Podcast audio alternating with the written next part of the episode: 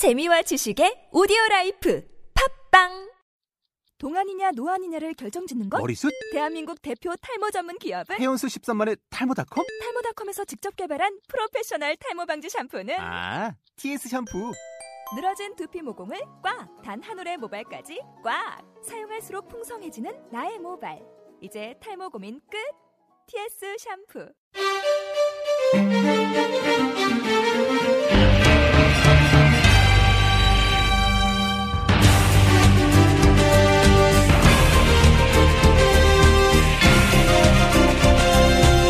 데일리 풋볼리스트. 아시안컵에 중국의 돌풍이 대단합니다. 한국과 8강에서 만날 가능성이 높아진 중국의 전력 살펴봅니다. 브리즈번 경계령, 경기장 상태에 대한 관심이 높아지고 있습니다. 호주전이 치러지는 브리즈번의 상태 깊이 알아봅니다. 2015년 1월 15일 제390화 데일리 풋볼리스트 시작합니다.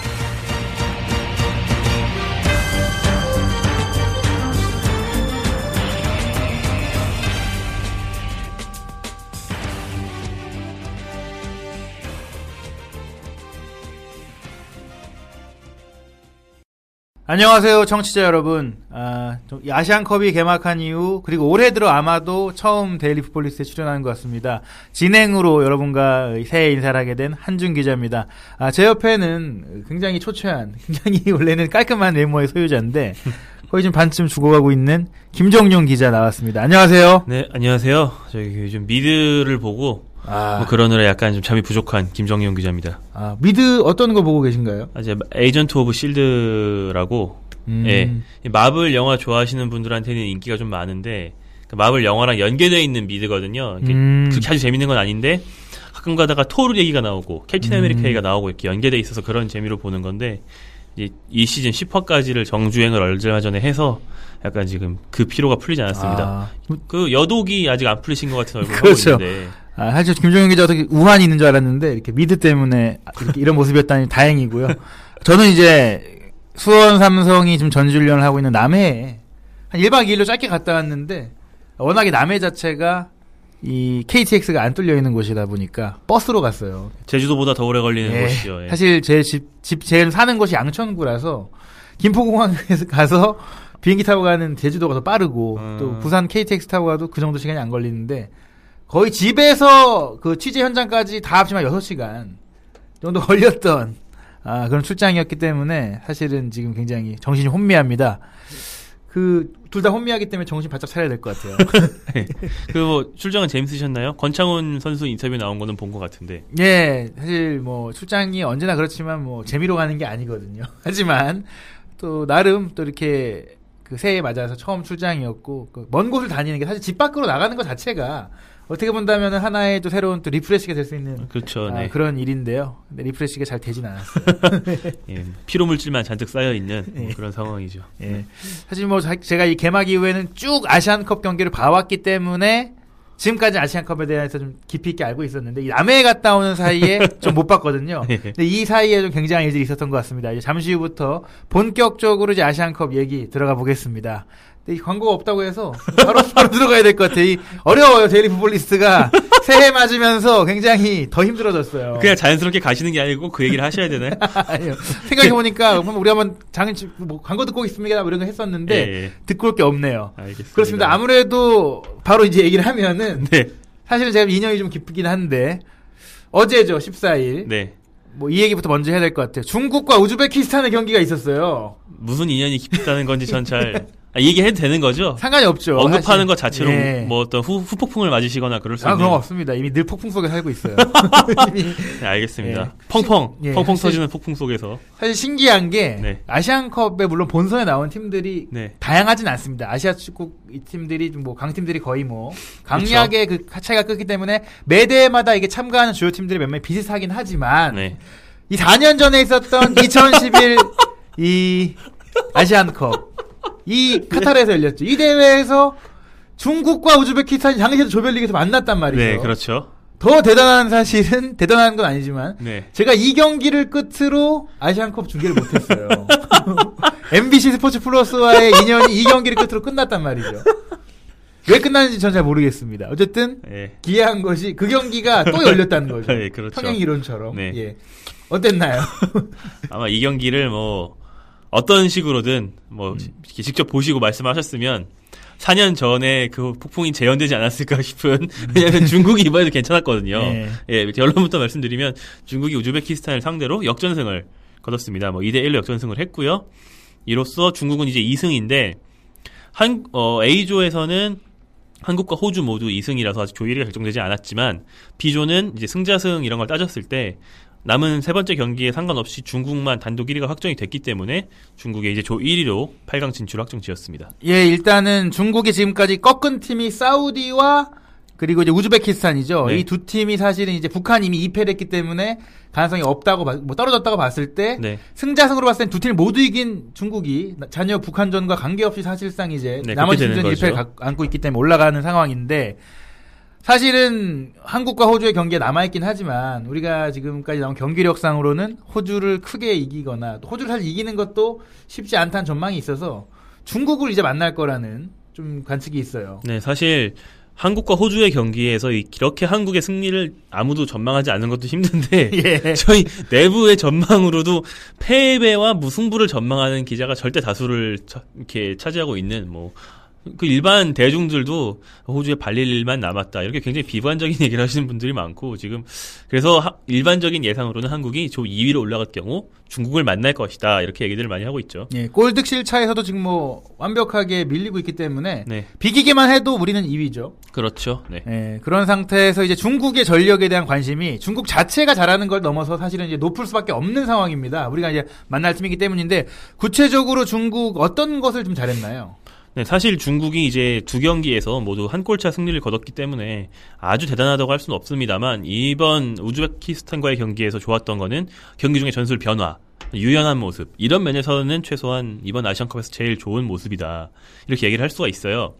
우즈베키스탄을 상대로 먼저 중국이 3백 혹은 5백으로 선발 명단을 구성했는데 이제 수비가 그렇게 나쁘지 않았습니다만 그 발 맞고 굴절되는 약간 불운의 골로 선제골을 내줬고요. 그 뒤에 이제 포백으로 이제 수비 라인을 바꾸고 포메이션을 확 바꾼 것이 큰 효과를 보면서 후반전에 완전히 이제 분위기를 바꾸고 전반전에 유효슈팅 하나도 없었는데 후반전에는 뭐 거의 대부분의 공격을 중국이 주도하면서 결국에는 이제 두 골을 넣고 역전승을 거뒀습니다. 두 골 중에 하나가 역시 발 맞고 굴절된 골이었기 때문에 뭐 아주 뭐 지나친 고평가를 하는 것도 좀 웃기긴 합니다만 최소한 어떤 전술 수행 능력 왜냐하면 이런 게 중국 축구의 고질적인 약점이라고 사람들은 생각을 하잖아요. 그렇죠. 규율이 없다. 전술 수행 능력이 약하다. 이런 게 중국의 약점이라고 얘기했는데 이번 대회에 중국은 오히려 굉장히 유연하고 감독의 지시를 잘 따르는 모습입니다. 또 알랭 페랭 감독의 지도력이 좋아 보이고요.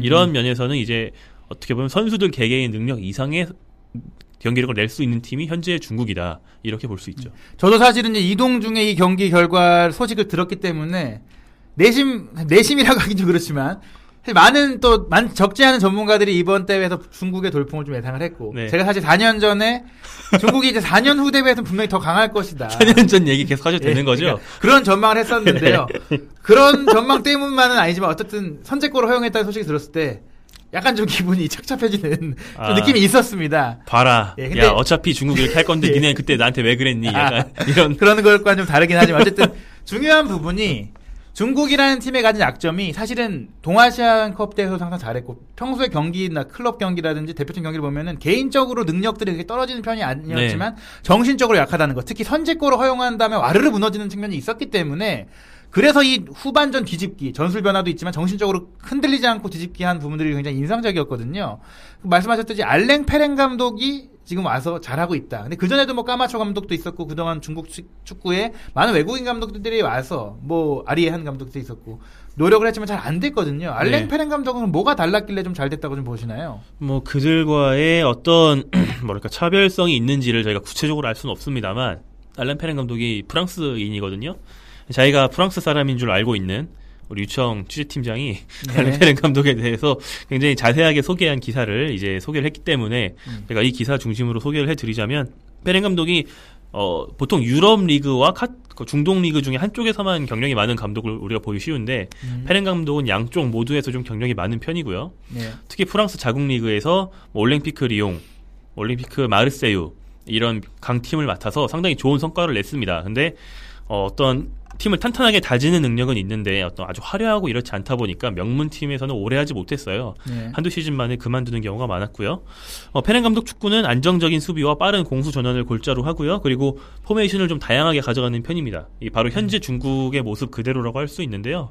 이런 측면, 그리고 이제 구체적으로 어떤 수를 썼는지는 모르겠지만 아까 말씀하신 것처럼 중국 선수들의 정신적인 면, 그런 걸 좀 많이 다 잡아놨다는 거, 그리고 전술 수행을 하도록 이제 선수들의 집중력이 아주 높아져 있다는 거, 이런 면에서 볼 때 현재 중국이 좀 강해졌다고 볼 수 있는 거죠. 또 개인적으로는 이 중국 선수들 아무래도 이 페랭 감독의 지도력도 지도력이지만 이 광저우 헝다에서 이 마르첼로 리피 감독의 지도를 받으면서 팀 선수들의 팀 플레이라든지 전술 이해력이라든지 이런 면들이 좀 단단해진 게 아닌가 싶고, 또 이 광저우뿐만 아니라 다른 팀들에도 많은 외국인 감독 그리고 해외 선수들과 함께 뛰면서 이 선수들의 발전이 이루어진 게 아닌가 싶은데, 주요 선수들, 중국의 활약한 선수들 대체로 좀 어떤 선수들이 좀 있었나요? 네, 우리가 잘 아는 공격 쪽의 가오린. 예. 가오린은 뭐 득점을 올리고 한 건 아닙니다만 역시 역습의 한 그 고리로서 상당히 좋은 모습을 보였고요. 또 노장으로서 우리가 또 익히 알고 있는 정쯔.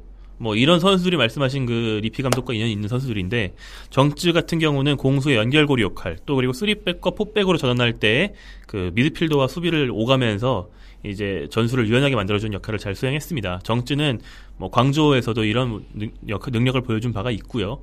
그리고 이번 경기에서 골을 넣은 게 미드필더 우시 선수인데, 저는 이제 네임밸류 차치하고 경기력만 봤을 때 우시가 이번 대회 좀 괜찮은 것 같아요. 네. 우시 선수가 그 일반적으로 중앙 미드필더 자리에 있다가 전방으로 순간적으로 올라가서 이제 한 박자 늦게 침투해서 슈팅을 때리는 능력이 좀 좋은데요. 두 경기 연속으로 그런 장면에서 유효 슈팅을 많이 만들었거든요. 그러니까 좀 젊었을 때 램파드처럼 어허. 다른 상황에서 아주 돋보이는 건 아니지만 문전 침투가 굉장히 좋은 중앙 미드필더이기 때문에 한국도 만약에 중국을 만난다면 이제 순간적으로 골문으로 들어와서 갑자기 슈팅을 노리는 우시의 그 공격 가담을 좀 조심해야겠죠.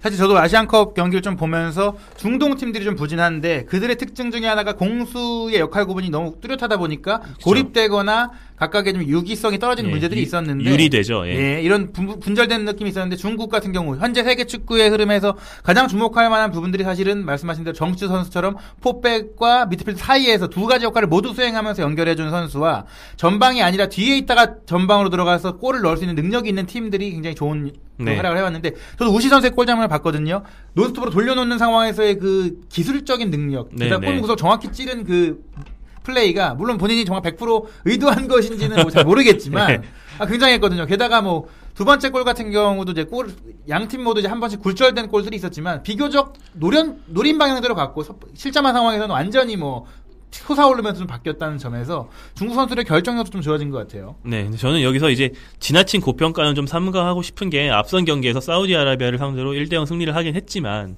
뭐 전술 수행 능력은 좋음에도 불구하고 어떤 사소한 실수, 수비 상황에서의 사소한 실수, 공격 상황에서의 어떤 결정력 부족 때문에 사실은 사우디아라비아에 먼저 페널티킥을 내주면서 질 뻔한 경기를 뒤집은 거잖아요. 네. 이번 경기도 마찬가지고요. 그러니까 어떤 그런 대체적인 규율과 말씀하신 그런 전술의 짜임새는 아주 높습니다.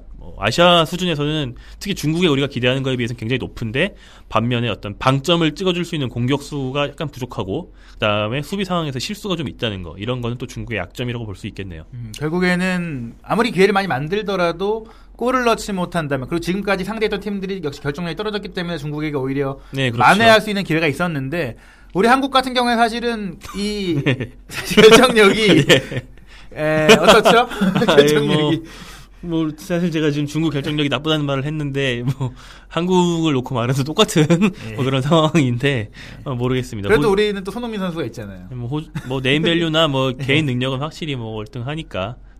이번 대회에서는 좀 안 좋고 있지만요. 어떻게 될지 좀 지켜봐야겠죠. 사실은 제가 오늘 점심을 먹으러 갔는데도 그 옆 테이블의 아저씨들이 얘기를 하더라고요. 중국이 잘하더라. 이렇게 얘기할 정도로 큰 화제가 되고 있고, 우리가 물론 호주를 꺾고 올라간다면 중국을 안 만나게 되는 상황이 되지만 중국과 만나게 된다면 우리가 또 이제 하나의 재밌는 일이 될 것 같습니다. 또 공안증은 진작에 없어졌지만 중국 상대하면 부상을 조심해야 된다는 이런 얘기도 많이 하고 경기 외적인 관심사도 많이 생기는 매치업이니까 중국은 여러모로 재미있는 상대죠. 무엇보다도 사실 지금까지 아시안컵 경기가, 특히 한국이 치른 경기들이 눈이 즐거운 경기는 사실 아니었거든요.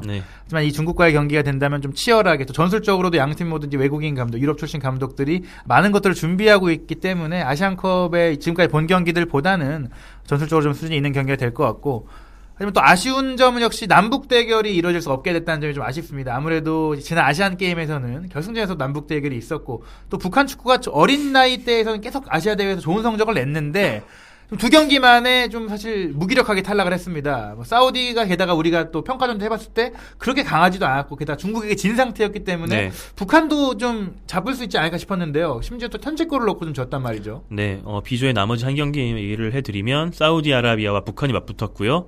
사우디아라비아가 4대1로 대승을 했습니다.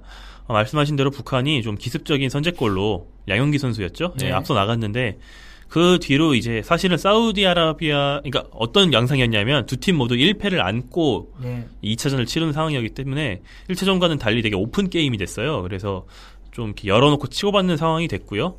사실 북한이 짜임새 있는 공격보다는 약간 롱볼 같은 걸 때려놨을 때 전방 공격수들이 집중력과 그 어떤 영도자 장군님을 생각하면서 끊임없이 네. 연마한 슈팅력으로 좀 의외의 슈팅으로 골을 넣는 그런 식으로 득점을 하는 경우가 많은데 그런 북한 특유의 어떤 좀 끈끈하고 끈질긴 공격이 통하면서 한 번 먼저 선제골을 넣었거든요. 하지만 그 뒤에 사우디아라비아의 그 유연한 공격수들의 어떤 그 개인기와 이런 기술을 이기지 못하고 네 골을 내리내줬고요.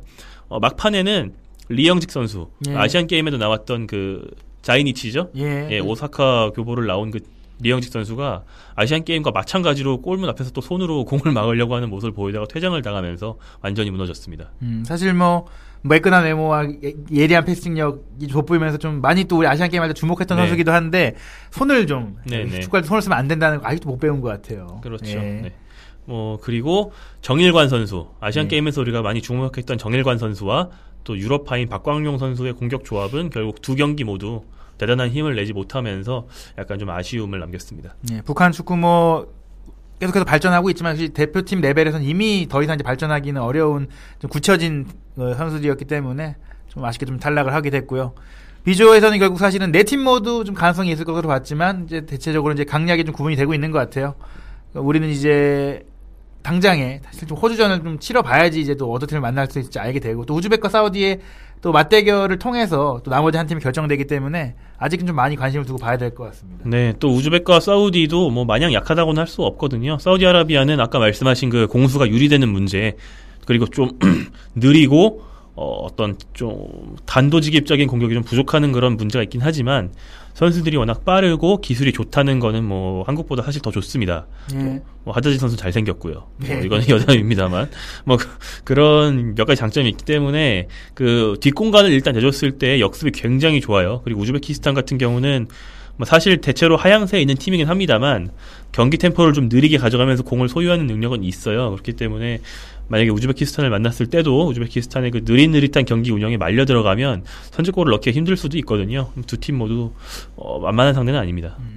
사실 이제 이 상대 팀들에 대한 전력도 중요하지만 우리가 지금 호주와의 경기를 앞두고 계속해서 나오는 얘기가 경기 개최 장소인 브리즈번이거든요. 네. 우리가 호주와의 경기를 브리즈번에서 치르는 데다가 조 2위로 8강에 올라갈 경우에도 브리즈번에서 경기를 해야 되는데 네네. 이 경기장이 뭐 여러 환경적인 조건이 좀 안 좋다는 얘기가 계속 나오고 있어요. 네, 브리즈번이 이제 이번 대회에서 한국이 조별리그를 치르는 세 군데 경기장 중에서 앞에 두 경기는 캔버라였고요. 네. 이번 경기 브리즈번인데 이번 경기 브리즈번이 굉장히 덥습니다. 그래서 일단 잔디가 아니라도 환경적으로는 비교적 좀 가혹할 수 있는 환경인데 브리즈번의 이 선코프 스타디움이라는 경기장의 잔디까지 굉장히 좀 안 좋다는 소식이 계속 들려오고 있는데요. 일단 럭비로 굉장히 유명한 구장인데 축구 선수들에게는 굉장히 안 좋은 그런 럭비에 더 적합한 잔디 환경이 되어 있고 호주 대표팀의 로비 크루즈가 이제 경험해본 사람으로서 증언한 바에 따르면 브리즈번 로어에 자기가 뛰어봤는데 굉장히 나빴다. 이렇게 뛰어본 선수의 입장에서 직접 얘기를 했었어요. 그러니까 이 경기장 잔디가 안 좋은 게 지금 하루 이틀 관리가 안 돼서 그런 게 아니고 원래 약간 좀 악명이 있는 경기장인 거죠.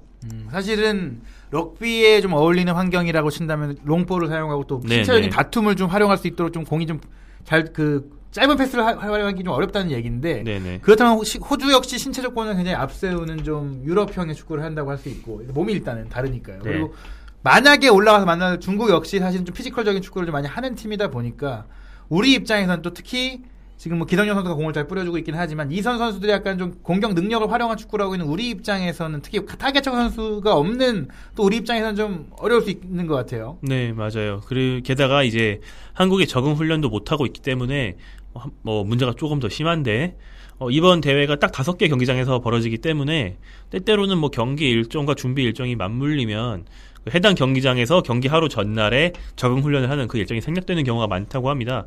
이번 경기 같은 경우도 한국과 호주 양 팀이 모두 이제 적응 훈련을 생략하게 되는데요. 그래서 호주 선수는 자국리그에서 뛸 때나 브리즈번 그 선커프 스타디움이 어떤 상태인지 대충 알고 있지만 한국 선수들은 조금 더 낯설기 때문에 이 점에서도 좀 불리한 점이 있을 수 있다고 할 수 있고 뭐 여러모로 마냥 불리하다고만 볼 수는 없지만 최소한 변수가 되는 건 확실하죠. 네, 그렇습니다. 게다가 뭐 최근에 이제 이청용 선수도 부상으로 좀 돌아오면서 이 전력에서 좀 이탈자가 생겼고 감기 때문에 또 몸살을 좀 앓고 있던 선수들이 있기 때문에 많은 것들이 어려운 상황에서 호주전을 치러야 되는 이 상황, 아 굉장히 좀 힘들 텐데요. 뭐 그 또 저 자세한 선수 중에 이제 우리 유청 기자가 네. 현지에서 좀 계속 기사를 통해 알려주고 있는데, 그래서 전 개인적으로 브라질 출장을 갔을 때, 네. 브라질 월드컵에 가서 매일, 거의 매일, 불가피한 상황이 아닐 경우에는 전화 연결했었거든요. 아, 데프스를 통해서? 데일리 풋볼리스트 통해서 현지의 생생한 정말 살아있다. 예, 이렇게 예. 해주면서 연락했었는데, 안 하고 있단 말이죠. 예. 예. 제 생각에는. 안 하고 있어요, 지금. 전 국제전화를 할 줄 모르거나, 예. 굉장히 기계치이고, 아니면 핸드폰이 꽂아가지고 네. 뭐 아니면 전화비가 아깝거나 네. 보이스톡을 했었거든요. 아 그렇구나. 기계치이면서 네. 구두쇠이기 때문에 그렇죠. 보이스톡과 네. 그 일반 전화 두 개를 모두 꺼리고 있을 가능성이 높지 않나 이렇게 생각합니다. 네. 유청 기자가 사실 어제는 이 중국 경기를 현장에서 지켜보고 네. 또 많은 감을 또 느꼈고요. 뭐 그런 부분들 또 디테일한 소식들을 우리 풋볼리스트 홈페이지에 오시면 또 기사로 보실 수 있으니까요. 예, 좀 불친절하더라도 양해해 주시고요. 아, 그렇죠. 그리고 300만 명인가? 예. 호주에 사는 중국 교포가 중국 개가 300만 예. 명인가 된다고 해요. 개는 아니죠. 중국 개 교포 호주인들인 거죠. 네, 네, 네. 그러니까 아, 그러니까 중국 개는 아니죠. 중국의 뭐 차우차우나 이런 거 말씀드리는 게 아니고요. 예. 개 300만 마리가 오고 이런 건 아니에요. 예. 그래서 중국에서 이제 호주 중국 경기가 열리면 중국계 관중들이 굉장히 많이 들어와서 중국을 일방적으로 응원하는 분위기가 되게 쉽다고 합니다. 아마 네. 8강전에서도 중국의 상대팀은 그 짜요를 네. 많이 듣게 될 것 같아요. 네, 사실 최근에 또 제가 SBS 스페셜을 굉장히 즐겨 보는데 중국의 이 놀라운 성장세에 대한 최근에 그 방영이 좀 됐어요. 아, 뭐 짝퉁 이런 것도 나오고 네. 그랬던 거요. 그 뭐 알리바바도 나오고 뭐 여러 가지 짝퉁에 관해서 또 그 뭐였죠? 샤오미도 나오고 네, 네. 그 많은 그 중국 축구가 사실은 지금까지 많이 모방을 했죠. 중국 축구 역시도 하는 그 과정에 굉장히 문제가 있었는데 이제 좀 떠오르고 있거든요. 사실 저는 개인적으로 아무 관련이 없어요. 대신 본명도 한준이기 때문에 그 이름으로 오는 그 오해들도 사실 좀 그 거의 전혀 잘못된 오해거든요. 네. 하지만 저는 개인적으로는 중국 축구의 발전 가능성을 높게 보고 있는 편이었고 네네. 기대해볼 만한 팀이라고 좀 생각을 합니다. 네. 아무리 욕을 먹는다고 해서 제가 또 생각을 바꿀 수는 없는 거잖아요. 모 어뷰징 연예 매체에서 예. 이 대풋을 듣고 예. 뭐 기사를 쓸 수 있을 것 같아. 예. 한준 여전히 고집 부려. 저는 중국을 좋아하는 게 아니라 중국의 성장 가능성에 대한 위협을 좀 말씀드린 거고요. 예, 그런 거죠. 상대를 네. 무시해서는 결코 이길 수가 없거든요. 예, 그런 거죠. 그러다가 네. 우리가 또 동아시안컵에서 지기도 했었고요. 네. 이번 대회에서 중국의 메시 누군가요? 중국의 메시는 없어요. 중국의 메시 없고요. 중국에는 메시가 없죠. 알겠습니다. 중국은 팀이 됐습니다. 네네. 네. 어쨌든 그 외에 다른 또 아시안컵 소식 뭐 전해주실 얘기가 있나요? 네, 일단 저희가 매일 그 경기 일정이 좀 방송 시간과 맞물리기 때문에 해당 당일에 벌어지는 경기 소식은 제대로 전해드리지 못하고 있습니다. 네, 그렇죠? 네. 그래서 오늘 열리는 시조 경기는 뭐 방송이 나갈 때 들으면서 이제 보시게 되기 때문에 저희들이가 좀 애매한 상황이고요. 네, 또 오늘 나온 시조 경기들 같은 경우에는 뭐 카타르, 이란, 뭐 아랍에미리트, 바레인 이런 팀들인데 네. 이 네 개 조간에 사실 가장 관심이 안 가요. 그렇죠. 그러니까 이 중동 팀들만 모여 있는데 어떤 뭔가 차별하고 이런 것은 아니지만 실제로도 뭐 B조에는 말한 대로 중국이나 뭐 또 북한 이런 팀들이 A조는 우리가 속했고 D조에는 또 일본이 있기 때문에 일본에 대한 관심이 또 굉장히 크거든요. 네네. 실제 지금 호주 현지에서도 일본에 대한 관심이 좀 비상하다고 합니다. 실제로 경기도 잘하기도 했지만 우리가 또 하나 놓친 솔직히 아기레 감독에 대한 또 얘기거든요. 네네. 주청 기자도 그 일본 언론과 좀 소통을 했다는 그런 얘기가 또 전해져 왔죠? 네. 일본이 말씀하신 대로 아기레 감독이 그 레알 사라고사 시절이죠. 예. 네, 승부조작을 했다는 그 스캔들 때문에 대회 중간에 돌아가야 하는 게 아니냐, 뭐 이런 굉장히 다양한 얘기가 나왔었는데, 일본 기자들이 한국 기자를 만나면 한국 기자한테 그걸 어떻게 생각하냐고 물어본다는, 예, 뭐 그런 얘기죠. 그래서 일본 입장에서는 사실 우리가 한국 사람들이, 외국 사람들이 우리를 보는 거를 굉장히 의식한다고 하지만 일본이 그거의 원조거든요. 아, 그렇잖아요. 그렇죠. 모든 게 다 일본이 원조예요, 사실. 일본 사람들이 그 자기를 주위가 어떻게 보는지 굉장히 의식하는 그런 민족으로 유명한데, 뭐 그래서 그런지 모르겠지만, 류정 기자의 이 기사를 읽어드리겠습니다. Do you speak English? 이렇게, 네, 일본 기자가 꼭 자기한테 물어보는데, 이 발음이 아니고 일본 기자가 마쿠노 나르도를 떠올리게 하는 발음으로 질문을 한다. Do you speak 뭐 잉구리시? 이기리스? 뭐 이런 건가요? 잉구리시? 뭐 이렇게, 예, 하겠죠. 아무튼, 예, 이런 질문을 던진 다음에 모든 기자가 무조건 한국 기자한테는 아기레 감독의 승부조작에 대해 어떻게 생각하냐는 질문을 다 한다고 합니다. 예. 어떻게 대답했다고 하나요? 류청 기자 같은 경우는 어떻게 대답했다고 말을 했나? 예. 그런 얘기는 안 했고 아마 뭐 적당히 그냥 정치적으로 얘기했겠죠. 예. 네, 지금 아기레 감독은 레알 사라고사 시절에 레반테가 사라고사에 져달라고 해서 그거에 사라고사가 응했다는. 아니죠. 사라고사가 거꾸로인가? 이미 레반테는 그 경기 전에 잔류가 확정이 됐기 때문에 맞다, 그거다. 그 경기 결과와 관계가 없는데, 예, 사라고사는, 예, 반드시 이겨야만 된 상황이었기 때문에 지금 나왔던 혐의는 이제 사라고사의 측에서 레반테 선수들에게 금액을 돈을 주면서, 예, 져달라.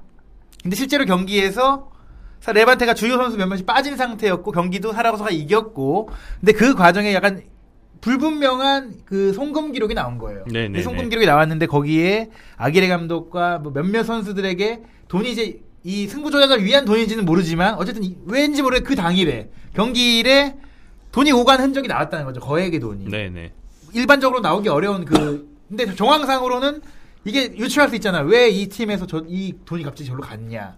갑자기 오늘 돈 뭐 빌려줘 이렇게 될 리는 없잖아요. 그럴 수도 있지만 그리고 그렇죠. 혐의가 나왔는데 강력히 부인하고 있죠. 이것은, 네, 뭐 명확한 증거가 없다면 사실은 제가 개인적으로 알고 있는 스페인 내부 사정에 정통한 관계자들에 따르면 결국에는 증거 불충분으로 나올 것이다. 왜냐하면 이런 것들이 나오긴 하지만 사실 당사자들이 극구 부인한다면, 그리고 사실 경기에 져주는 것도 어떻게 명확하게 입증이 안 되잖아요. 사실은 뭐 어떻게 노골적으로 뭐 이상한 행동을 한 게 포착되기가 어렵고, 네, 실제로 뭐 동기부여상으로 레반테는 질 수도 있는 거거든요. 그렇죠, 네. 그래서 여기 혐의가 이렇게 드러나 있지만 뭐 어렵다라는 얘기들이 있고, 또 결국이 가장 이 화제가 된 게 아시안컵 기간 중에 소환이 되면 어떡하냐. 근데 지금 제가 들리는 바로는 2월 중에 그 가서 이제 스페인 법원에 출두하라는 얘기가 있어서 대회는 마칠 수 있을 것 같아요. 네네. 그래서 그 당시에 한두 명의 선수만 개입한 그런 승부조작이 아니고, 이제 전해진 바에 따르면, 네, 감독과 굉장히 많은 선수들이 우르르 가서 다 이제 승부조작을 제의하고 뭐 돈을, 네, 오가고 이러는데 굉장히 많은 숫자가 개입했기 때문에 큰 스캔들이 됐던 건데, 아무튼 아기레 감독이 당시 스캔들 때문에 지금도 약간 좀 논란 속의 대회를 치르고 있고요. 네. 일단 일본 축구협회는 기본적으로는 이제 신뢰를 보내고 있습니다만 기자들은 계속 한국 기자들 만나면 Do you speak English? 예. 아기레 어떻게 생각하나? 뭐 이렇게 물어봤다는 거죠. 네. 사실은 저는 이 보도가 어떻게 보면 계속해서 일본 언론을 제가 이 아시안컵을 앞두고 좀 많이 동향을 살펴봤는데 대체적으로 비판적인 시선이었어요. 아기레 감독이 이렇게 좀 불투명한 상황에서 일본을 대표하는, 일본 대표팀이라면 아이들에게 꿈과 희망을 줘야 되는 그런 팀인데, 네네, 일본 아이들에게죠. 이런 가치가 훼손되는 것이 아니냐. 근데 또 이제 아기레 감독이 계속 지속적으로 하는 말, 그 협회가 하는 말은 무죄 추정의 원칙을 무시하지 말아라. 예, 그렇죠. 혐의만 가지고 이 사람을 단죄해서 쫓아낼 수는 없다. 뭐 그런 문제들이 계속 충돌하고 있는데요. 일단은 대회가 끝나기 전까지는, 네, 뭐 이 문제가 계속 그냥 이렇게만 이어질 것 같기 때문에 이쯤에서 줄이도록 하고요. 저희가 이렇게 아시안컵에 대한 얘기만 했는데도 벌써 시간이 많이 흘렀어요. 역시 저의 출전 효과라고 좀 할 수가 있을 것 같기도 합니다. 예, 뭐 아시안컵에 대해서 뭐 중국 얘기할 게 워낙 많으시니까. 예, 전 별로 얘기할 게 없어요. 저는 중국은 그렇게 잘 알지 못합니다. 아, 그렇습니까? 실제로 일본 경기도 잘 못 봤고요. 네, 네. 예, 어쨌든 우리가 이제 내일 있을 데프트에서는 또 한국의 경기를 또 하루 앞두고 있는 날이라서 더 풍성한 얘기가 많이 나올 것 같습니다. 그리고 오늘 이렇게 또 세차게 달려왔으니까 벌써 30분이 됐어요. 사실 제가 데프트가 굉장히 오랜만에 나왔기 때문에 또 우리 많은 또 그 인기 MC들이 좀 이탈한, 우리도, 예, 예, 이청용의 이탈 같은 그런 이탈이 좀 있잖아요. 인기 MC의 이탈이, 네네, 있었기 때문에 좀 허전한 감이 있습니다. 어떤가요? 뭐라고요? 어떤가요? 아니, 제가 지금 그렇게 물어보는 게 어딨어? 네, 저희 올해 대표 재개한 다음에 김한 선배를 한번, 한준 선배를 한번 하고 있는데, 네, 뭐 저희야 상관없지만 청취자 여러분께서 굉장히 아쉬우시겠죠. 뭐 그렇죠. 지원 씨도 없고, 예. 선우 씨가 뭐 그렇다고 횟수로 확 불린 것도 아니고, 예. 내일 아쉬우시겠죠. 이제 다행히도 내일 정말 풍성한 중요한 내일이거든요. 금요일 방송이기 때문에 네네. 김선우 MC가 돌아오기 때문에 네. 여러분들의 귀가 좀 즐거우실 수 있어요. 네. 뭐. 오늘도 즐겁죠. 중국 얘기하면 또 한준 기자 아닙니까? 네. 언젠가는 저도 이제 아시안컵 중계 다시 한번 꼭 한번 듣기 전에 한번 하고 싶네요. 네, 여러분들이 많이 댓글을 MBC에 가서 올려주시면 아프리카에서 하셨어야 되는데 그런 일들이 뭐 이뤄질 수도 있거든요. 아프리카 하셨어요. 여러분들이 저를 뭐 더 이상 못하게 하신 것처럼 다시 하게 더 시킬 수가 있는 게 여러분들의 힘입니다. 여론의 힘이 바로 이런 것이죠. 시청자의 힘이거든요. 네. 여러분들이 제가 중국 경기하는 애들을 보고 듣고 싶다. MBC 게시판으로 가셔서 그때 이상의 반응이 나온다면 MBC도 조금은 생각해보지 않을까. 아프리카에서 하세요? 아, 네. 아무튼 뭐 어떻게든 하실 수 있을 겁니다. 그렇습니다. 네. 어쨌든 여기 아시안컵이 우리에게 많이 즐거움을 주는 것 같습니다. 어느새 4년 지난 거에 새롭네요. 저도 나이가 많이 먹었나봐요. 어쨌든 이제. 하지만 생각은 똑같다는 거예요. 이제 예. 중국은 강한. 예. 여기까지 하겠습니다. 390화 참 별 얘기 없이 여기까지 왔습니다. 여러분 오늘 하루 정말 즐겁게 보내시고요. 저희는 여기서 물러가겠습니다. 지금까지 연출의 류보형, 진행의 한준, 저는 김정용이었습니다. 예, 여러분 감사합니다.